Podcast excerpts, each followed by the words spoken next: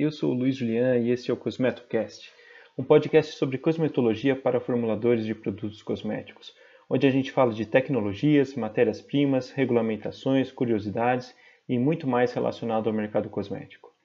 Neste episódio de número zero, pois é um episódio piloto, vamos falar de uma curiosidade que eu acho que pouca gente sabe. De onde vem a palavra cosmético? Será que cosmético tem a ver com o cosmo, o espaço sideral? E aí, sim ou não? Acertou quem disse sim. Pois é, cosmético tem relação sim com a palavra cosmo, que se refere ao espaço. Pode até parecer meio estranho, mas é isso mesmo. Mas por quê? Bom, cosmético vem do grego antigo e significa adorno e também significa ordenado, ou seja, algo decorativo, algo que deixa mais belo, o que é o mesmo caso das estrelas no céu. As estrelas, a lua e demais astros que observamos são adornos do céu. Cosmo em grego também pode significar universo, mas ainda com o conceito de beleza em harmonia, porque os gregos antigos consideravam que o universo era uma situação impecável de ordem. Mas vamos ficar com a primeira parte da explicação que tenha mais a ver com o nosso mercado. Já que estamos falando da origem da palavra, vamos falar um pouco mais sobre a origem dos cosméticos.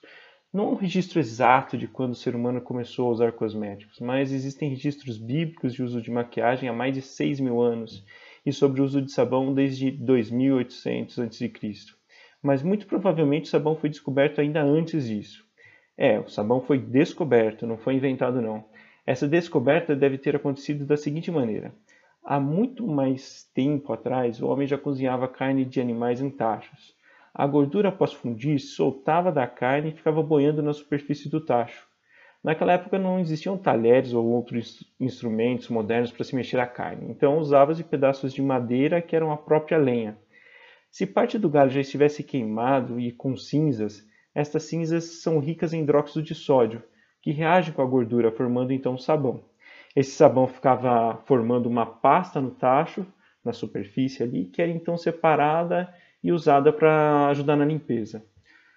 O uso do sabão para limpeza tornou-se mais comum entre os povos egípcios, enquanto os romanos usavam sabão mais como gel de cabelo, a pasta né, como gel.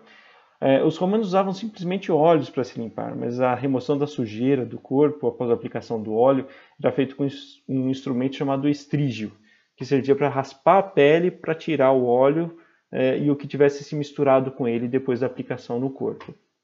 É, o legal da gente falar de sabão ou sabonete aqui é que, apesar de ser um dos primeiros produtos cosméticos a serem utilizados pelos humanos, o sabão teve um papel fundamental no desenvolvimento humano e ainda é fundamental para a nossa saúde.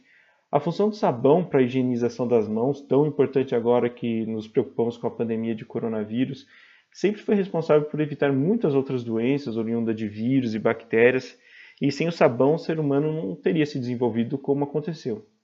Bom, esse é só um exemplo de como os cosméticos são importantes para a humanidade.